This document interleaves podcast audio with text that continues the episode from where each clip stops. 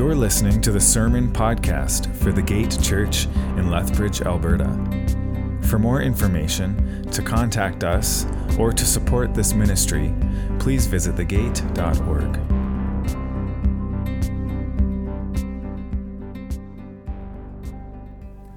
Good morning, church. Uh, happy Reformation Day slash All Hallows Eve. It's crazy to think that one of the, the main reasons that we get to worship together this morning like this with our very own Bibles and with the confidence of a salvation that was given to us by Jesus Christ by grace through faith is because a devout man named Martin Luther challenged the Catholic Church by nailing his 95 thesis to the door of the All Saints Church over 500 years ago today in the year 1517, which inspired the Reformation that followed. Uh, many historians actually suspect that, that Luther nailed the thesis to that church on All Hallows Eve, Halloween, because it marked the beginning of the, the Christian holiday All Hallows Tide. And then the next day that followed would be All Saints Day. So, a day for which to remember and pray for the past saints, martyrs, and, and believers who'd recently died. And since it was called All Saints Church, that church in particular would have been pretty packed on All Saints' Day, and ensuring a large number of people would have seen his uh, thesis. Whatever the reason he, he did that, though, uh, this is a noteworthy day for us as Christians. And so I think it is important uh, that we do acknowledge and remember those mighty and faithful believers, this great cloud of witnesses like Martin Luther, who, who came before us and, and paved the way for the church as we know it today. Uh, next week, we'll, we'll also be reminded of this topic in the upcoming passage from Luke that many prophets and apostles were killed or persecuted in order to proclaim God's word in the kingdom of God. Uh, so, so when we think about it, so many believers, so many faithful, faithful believers have sacrificed and given so much in service of our Lord, also that we could hear the gospel and know and worship Jesus ourselves.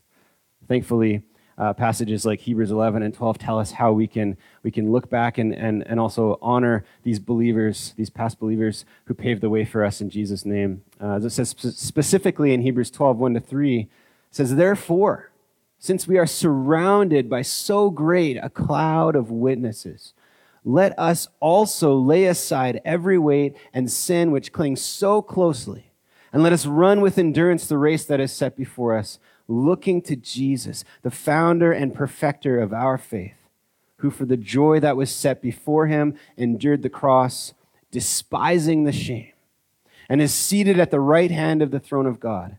Consider him who endured from sinners such hostility against himself, so that you may not grow weary or faint hearted. So, how do we honor those who, who faithfully lived and died before us?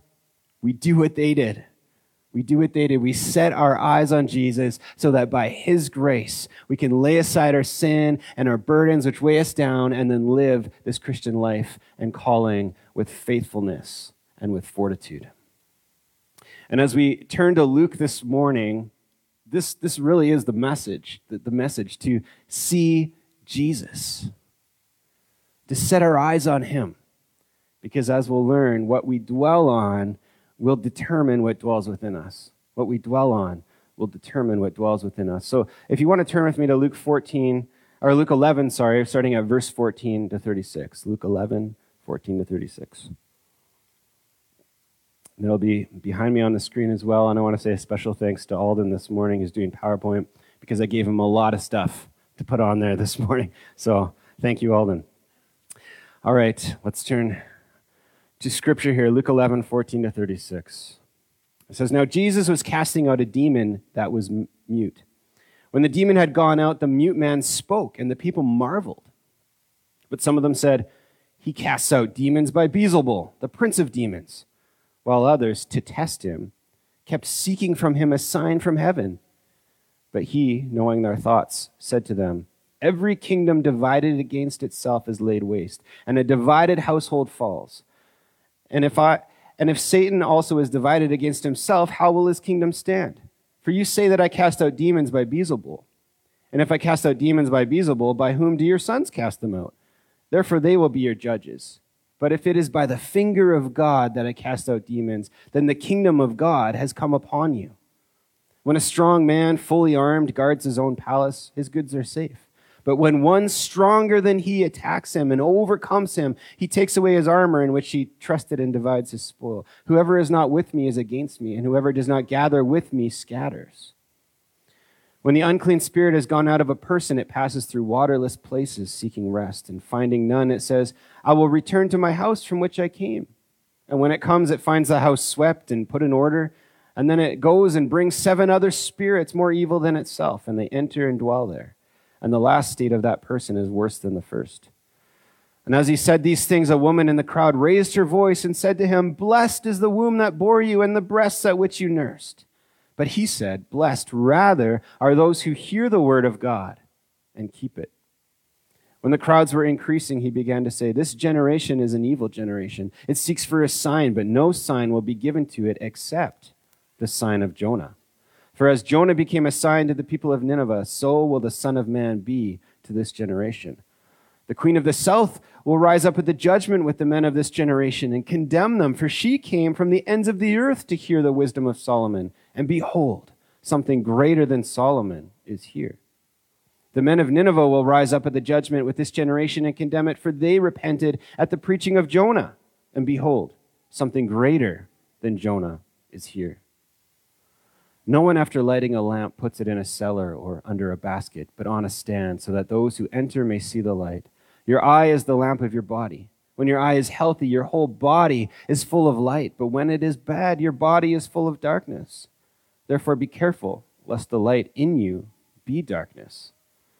If then your whole body is full of light, having no part dark, it will be wholly bright, as when a lamp with its rays gives you light. This is the word of the Lord. There's a lot going on today, and we're gonna we're gonna get into it. All right. Well, these days, one of the telltale signs letting us know that October 31st is, is coming around again is when that, that seasonal store, Spirit Halloween, sets up its shop in some abandoned buildings and hangs its giant orange banner over this old storefront. I have a pic behind me that shows that. There you go. Right? In fact, in fact, this has kind of become a, a, running joke on the internet over the past couple of years. Many memes have, have surfaced which suggest quite humorously that, that any department store or building which is left empty or deserted for even a moment will, will eventually become the temporary residence of a spirit Halloween store. As if it's just waiting in the shadows, right, for stores to shut down and clear out so it can just take over and move in. I have a, there's a whole bunch of memes about that. You, you want to show the rest of those, Alden? Yeah. There you go. Empty grocery store shelves, abandoned bases. You can keep going. Yeah, these are my favorite ones.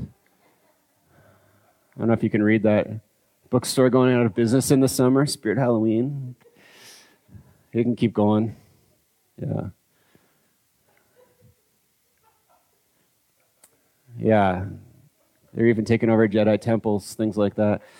Um, is there more? Did I do another one? Yeah. Is that it? That's it. Yeah, that's it. Okay, that's enough. There, there's so many.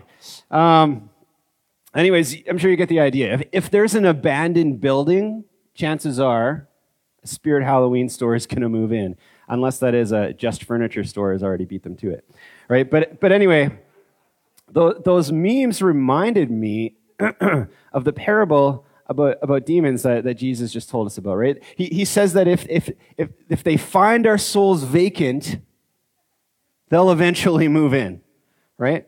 Or, or move back in even with some of their friends who are worse. Um, as Darrell Bock writes, Jesus' point is simple. When you are blessed by a cleansing of evil that allows you to receive fresh spiritual input, do not leave your inner house, quote unquote, house, empty. The risk is that the void will be refilled with something even worse than what had been banished. Neutrality, even, is emptiness, a void that eventually is filled by something, often something like what was there before.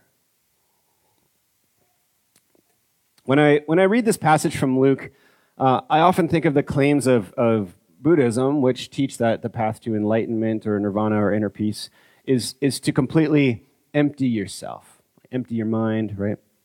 But Jesus is saying that to be emptied or rid of, of what is evil or distracting or false or worldly in our hearts and in our minds, that's a good start. But that if you simply remain empty without filling that emptiness with something else, you're basically just inviting something worse than before to fill that space.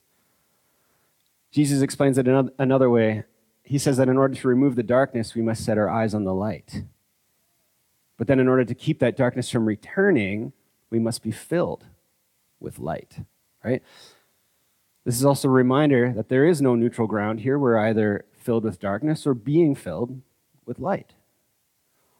In fact, Jesus says pretty clearly that when the eye is healthy, that is, when we're dwelling upon that which is true and good and holy, then the body will be full of light and will be like a lamp ourselves.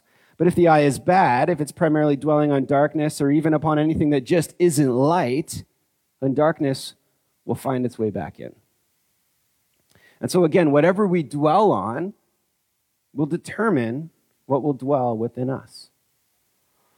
And to emphasize this, he also gives us a warning. He says in verse 35 Therefore, be careful lest the light in you be darkness. On that, on that end, you know, I, I think when a lot of people read this passage about demons finding their way back into your quote unquote house, your soul, you know, we get sometimes I think we might get unnecessarily afraid of, of demonic possession or we sensationalize the idea or something like that. Um, visions of the exorcism in our head or whatever, right? Or, or maybe you just don't know what to think about demons at all. But the truth is, Jesus and the Bible are pretty clear on the fact that the Satan exists and, and that our battle is not with flesh and blood, but that it's a spiritual one against the principalities and powers of darkness. Even those who had witnessed Jesus cast a demon out of the mute man didn't question the idea that they were witnessing a demonic possession. However, they did question who Jesus was and by what authority he did it. But in our day and age, I think we do have a misunderstanding of demons. So, first of all, I want to just ensure you that tonight, if you see any decorations of demons or anyone dressed up as the devil with red horns and a pitchfork while they're trick or treating or something, don't be afraid. They're actually just dressed up as the Hollywood or Looney Tunes version of the devil. Because I guarantee you, he looks nothing like that. And why would he? One of his favorite tools is deception and lies which means it makes more sense that he'd look like someone who we'd be tempted by. In fact, the Bible warns us to be on guard from even false prophets and liars who tickle our ears with, with boasting about their faith and righteousness and, and, and, their, and their fake promises and all that, because as it says in 2 Corinthians 11 14 to 15, even Satan disguises himself as an angel of light. And so it is no surprise if his servants also disguise themselves as servants of righteousness, and their end will correspond to their deeds. So, so when Jesus tells the crowd to be, to be careful lest the light in them is darkness, this is really the warning. It doesn't mean we're all going to get possessed by demons if we sin or look at the wrong things. First of all, there's not enough demons for that, and they're not omnipresent chances are slim, but rather this, this is a warning for us to make sure that we're not dwelling on or being discipled by anything which is false or unhelpful or distracting or, yes, evil. Because darkness often disguises itself as light. Instead, Jesus is calling the crowd to keep their eye on him because, as it says in Psalm 36 9, for with you is the fountain of life, and in your light do we see light with our eyes on Jesus, the light of the world, we'll see truth and wisdom and life. And in the same vein, the only way we can both discern and resist being deceived or, or tempted is if we're filled by his truth.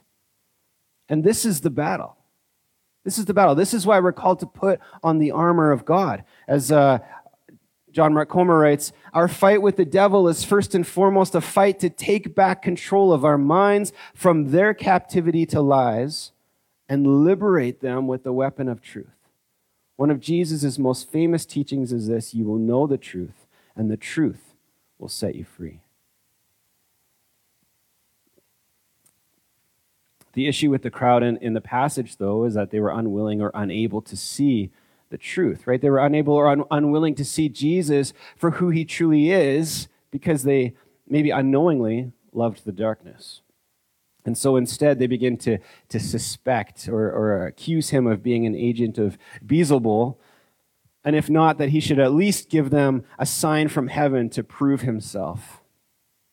And Beelzebul, of, of course, is a, a nickname for the, the Satan, uh, the devil, and is often translated as Lord of the Flies or, or even Lord of the Dwelling, which seems fitting for this subject matter of who or what is dwelling within us.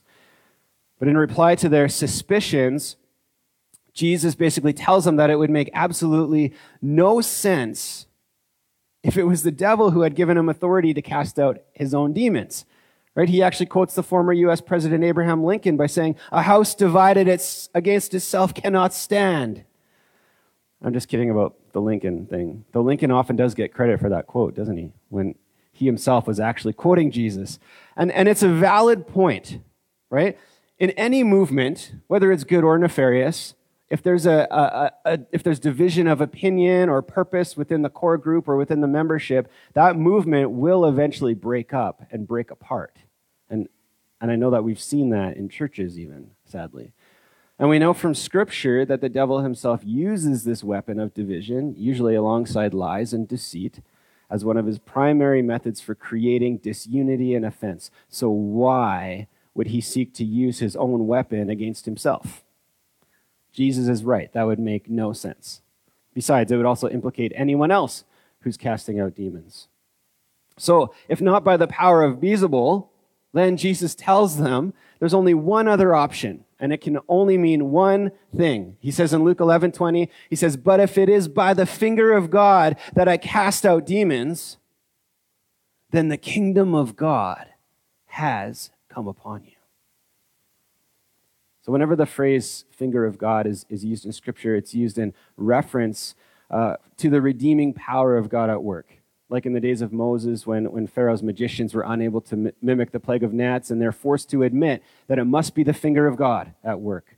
Or like when the Ten Commandments were inscribed upon the tablets, it says it was, they were inscribed by the finger of God. Uh, as Thabiti Anyabwile writes, this phrase shows up in the Bible when God's power and revelation and redemption advances in a new way. So, no, Jesus is not acting on behalf of Satan here. He's acting as the finger of God. Jesus is telling them straight up here that he is the redeeming power of God and the revelation of God's new kingdom come. That's what he's telling them right here. That, that he's brought with him a new and more powerful kingdom. And on that end, he, he describes himself as a stronger soldier who crushes the enemy and gathers the spoils gates of hell shall not prevail against him, right? But, that, but then he also makes it clear that there are only two possible responses to this power and revelation of the kingdom come being presented before them to see it and believe it, or to turn from it. So Jesus actually states it more bluntly than that when he says about himself from verse 23 Whoever is not with me is against me and whoever does not gather with me scatters.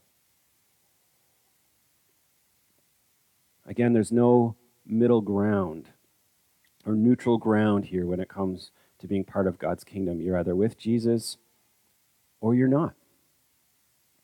You're either lights of Christ and workers of the gospel of the kingdom of God, or you're actively setting yourself up against it.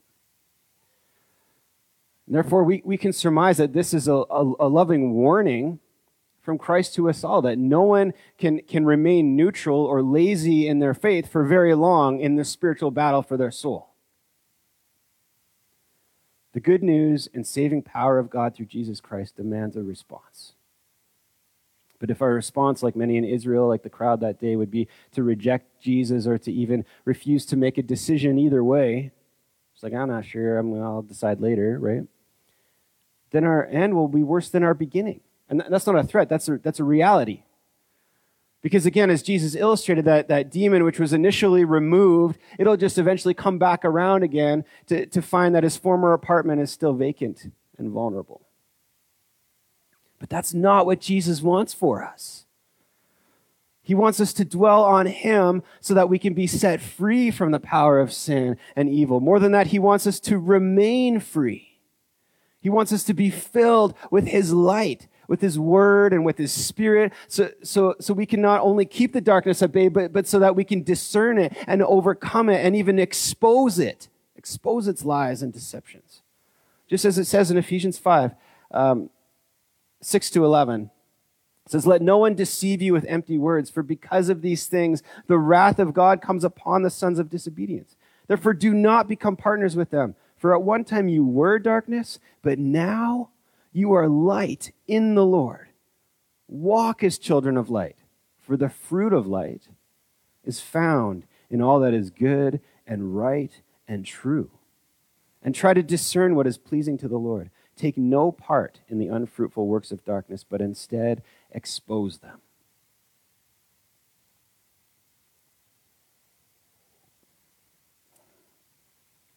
Around, uh, around this point, while Jesus is talking, a woman yells out from the crowd something about how his mother must be blessed because of him. And Jesus says, Rather, blessed is the one who hears the word of God and keeps it. Blessed is the one who hears the word of God and keeps it. Again, when we hear the word of God, the good news of salvation in Jesus Christ, it demands a response. The fruit of light is, is believing it and living it out. And on that end, we're reminded that, that even the Ninevites repented and, and believed in the word of the Lord, which was simply given to them from the mouth of Jonah, right? The only sign he gave them was a warning of judgment and repentance for their sin. And then the Queen of Sheba traveled a very long way to hear and receive the wisdom of God, the wisdom of Solomon, which is the wisdom of God. And yet, right in front of the crowd stood the one who was greater than both Jonah and Solomon. If only they could have opened their eyes to see him. But you know, as, as it says in 1 Corinthians 1 22, 24, for Jews demand signs and Greeks seek wisdom but we preach Christ crucified, a stumbling block to Jews and folly to Gentiles. But to those who are called, both Jews and Greeks, Christ, the power of God and the wisdom of God. Christ, the power of God and the wisdom of God.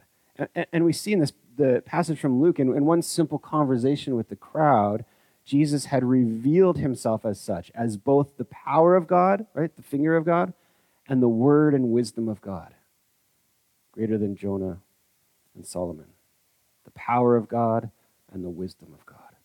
His presence and his word alone should have been more than enough of a sign for them to recognize the kingdom come. It should have been more than enough for them to repent and believe in him as the Messiah, as their Lord and Savior, especially because both the, the Ninevites and the Queen of Sheba, who weren't even Jews but Gentiles, believed and sought out God with even less. But again, as it says in 1 Corinthians 1:18, for the word of the cross is folly to those who are perishing, but to us who are being saved it is the power of God. As I said, there are, there are only two sides to this spiritual battle those who are perishing in darkness because they found the gospel to be folly to them, and those who are being saved by the power of Christ because they've placed their eyes upon him in faith and are being filled by his light. And those who do have their eyes on Christ are the only ones who can proclaim with confidence and authority that he who is in me is greater than he who is in the world. Which again is a reminder for us that what we dwell on determines what dwells within us. And so the question for each of you then is what are you dwelling on? What are you dwelling on? Are we truly spending a good use of our, our time and our days dwelling on God's word and setting our eyes upon Him in prayer and fasting and faithfully following Him and living out our lives in obedience for Him as lights in the world? Or are our eyes often wandering elsewhere? I'm not sure if I, I want to know all your answers to that question. But what I do know is that the average North American teen spends four to eight hours a day with their eyes on screens. Scrolling through social media, watching YouTube videos, binging Netflix. That's not surprising, really. It's sad, but it's not surprising. Most of them, most of them even get their news from TikTok or YouTube. Yikes. But did you also know that the average adult spends about seven hours a day doing the same thing?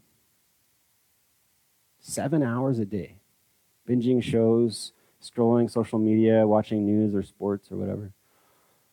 I know Pastor Brad brought this up last week this idea of social media, challenged us to take a break from it. And my wife and I are going to do that, and I've heard a couple other people are going to do that as well, and I think that's a good thing. And obviously, screens are just one possible example of what we could be dwelling on instead of Christ, but my guess is it's a good one, and it's an applicable one for most of us. So, seriously, what are we really dwelling on? What are we really consuming? Because the answer to that question is what's in us. What we're dwelling on is what is actually forming us and discipling us. And we can say, well, I did my 10 minute devotions this morning, but then you spent eight hours watching screens.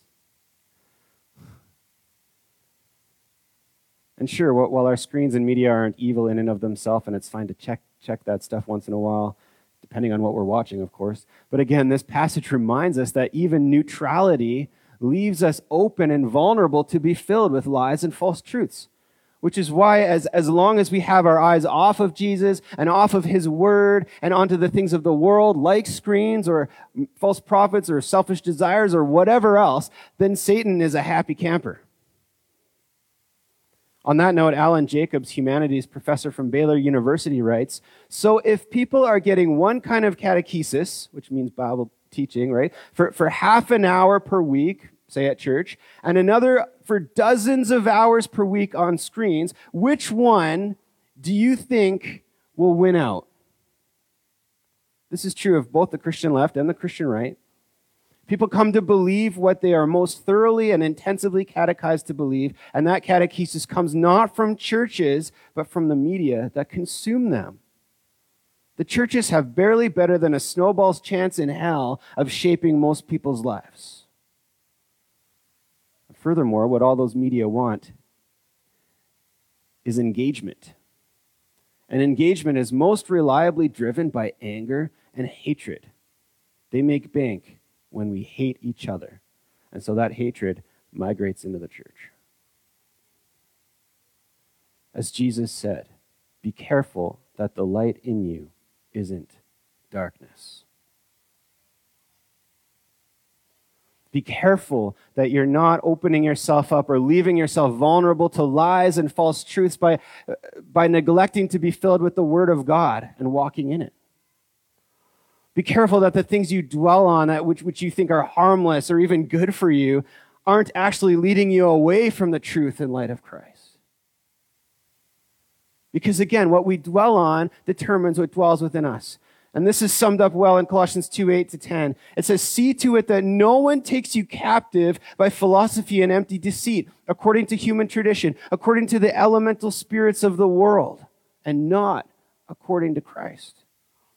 For in him the whole fullness of deity dwells bodily, and you have been filled in him who is the head of all rule and authority. And again, as, as Jesus has said in, in, the, in the passage from this morning, he's the lamp.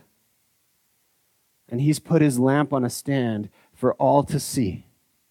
He's the light of the world, and he's made himself known because he wants us to see him and dwell on him and be filled by him. Because when we do turn to him and, and make him our focus, then the darkness will no longer have any hold on us because he's won the victory over it at the cross. As children of light, we no longer belong to the darkness. In the same vein, we'll no longer have to live in ignorance to, to, the, to the truth because his word has been given and is readily available to us. It's the lamp unto our feet and a light to our path.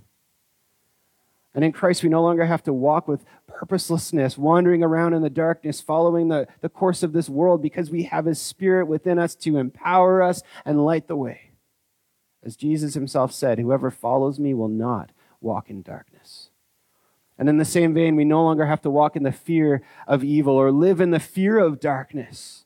Instead, we can expose it and resist it, proclaiming with confidence that the light that is in us overcomes the darkness. Again, he who is in us is greater than he who is in the world. But the fact still remains in order to be filled with his light and therefore resist the darkness, we need to place our eye upon that light. Jesus, his saving power, and his truth needs to become the priority in our lives, needs to remain the priority in our lives. It needs to be our focus, our desire, our guide, our strength, and our joy. As Darrell Bock writes, guidance is available through Jesus' teaching, but it guides only when it is seen and received. The crowds that day couldn't see Jesus. They couldn't see his light or receive his wisdom and grace because they were shrouded in the darkness of deception and lies. And even when Jesus revealed his power and truth in that moment, they still lingered in doubt and uncertainty, wanting to see a sign, and consequently just left themselves open and vulnerable for the darkness to return. But each of us today has a choice to be like that crowd, living in darkness, remaining in darkness, or we can be in the light to see and believe in Jesus Christ with faith and to walk in the, his power and in his wisdom. As he says in John 12, 35 to 36, the light is among you for a little while longer. Walk while you have the light, lest darkness overtake you. The one who walks in the darkness does not know where he is going. While you have the light, believe in the light, that you may become sons or inheritors of light. While you have the light, believe in the light that you may become sons of light. Let's pray.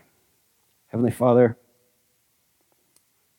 we are so blessed to be able to stand in your presence, in your glory, and your holiness because of Jesus, because of what he did for us by taking upon the judgment of our sin, the consequence of our sin at the cross in our place and defeating it.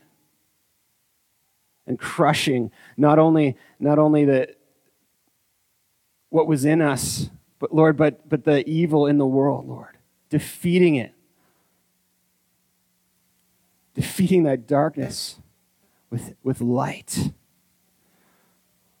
Lord, I thank you that you want us to, to see that light, to be filled with that light, and to walk in that light. And so, Lord, I pray that we would walk in it that we would see it and receive it and know it. Lord, open our eyes to see it, to make it a priority in our lives, and to focus on it day in and day out. That you would be glorified in us, that your name would be made known in us. We pray this in Jesus' name.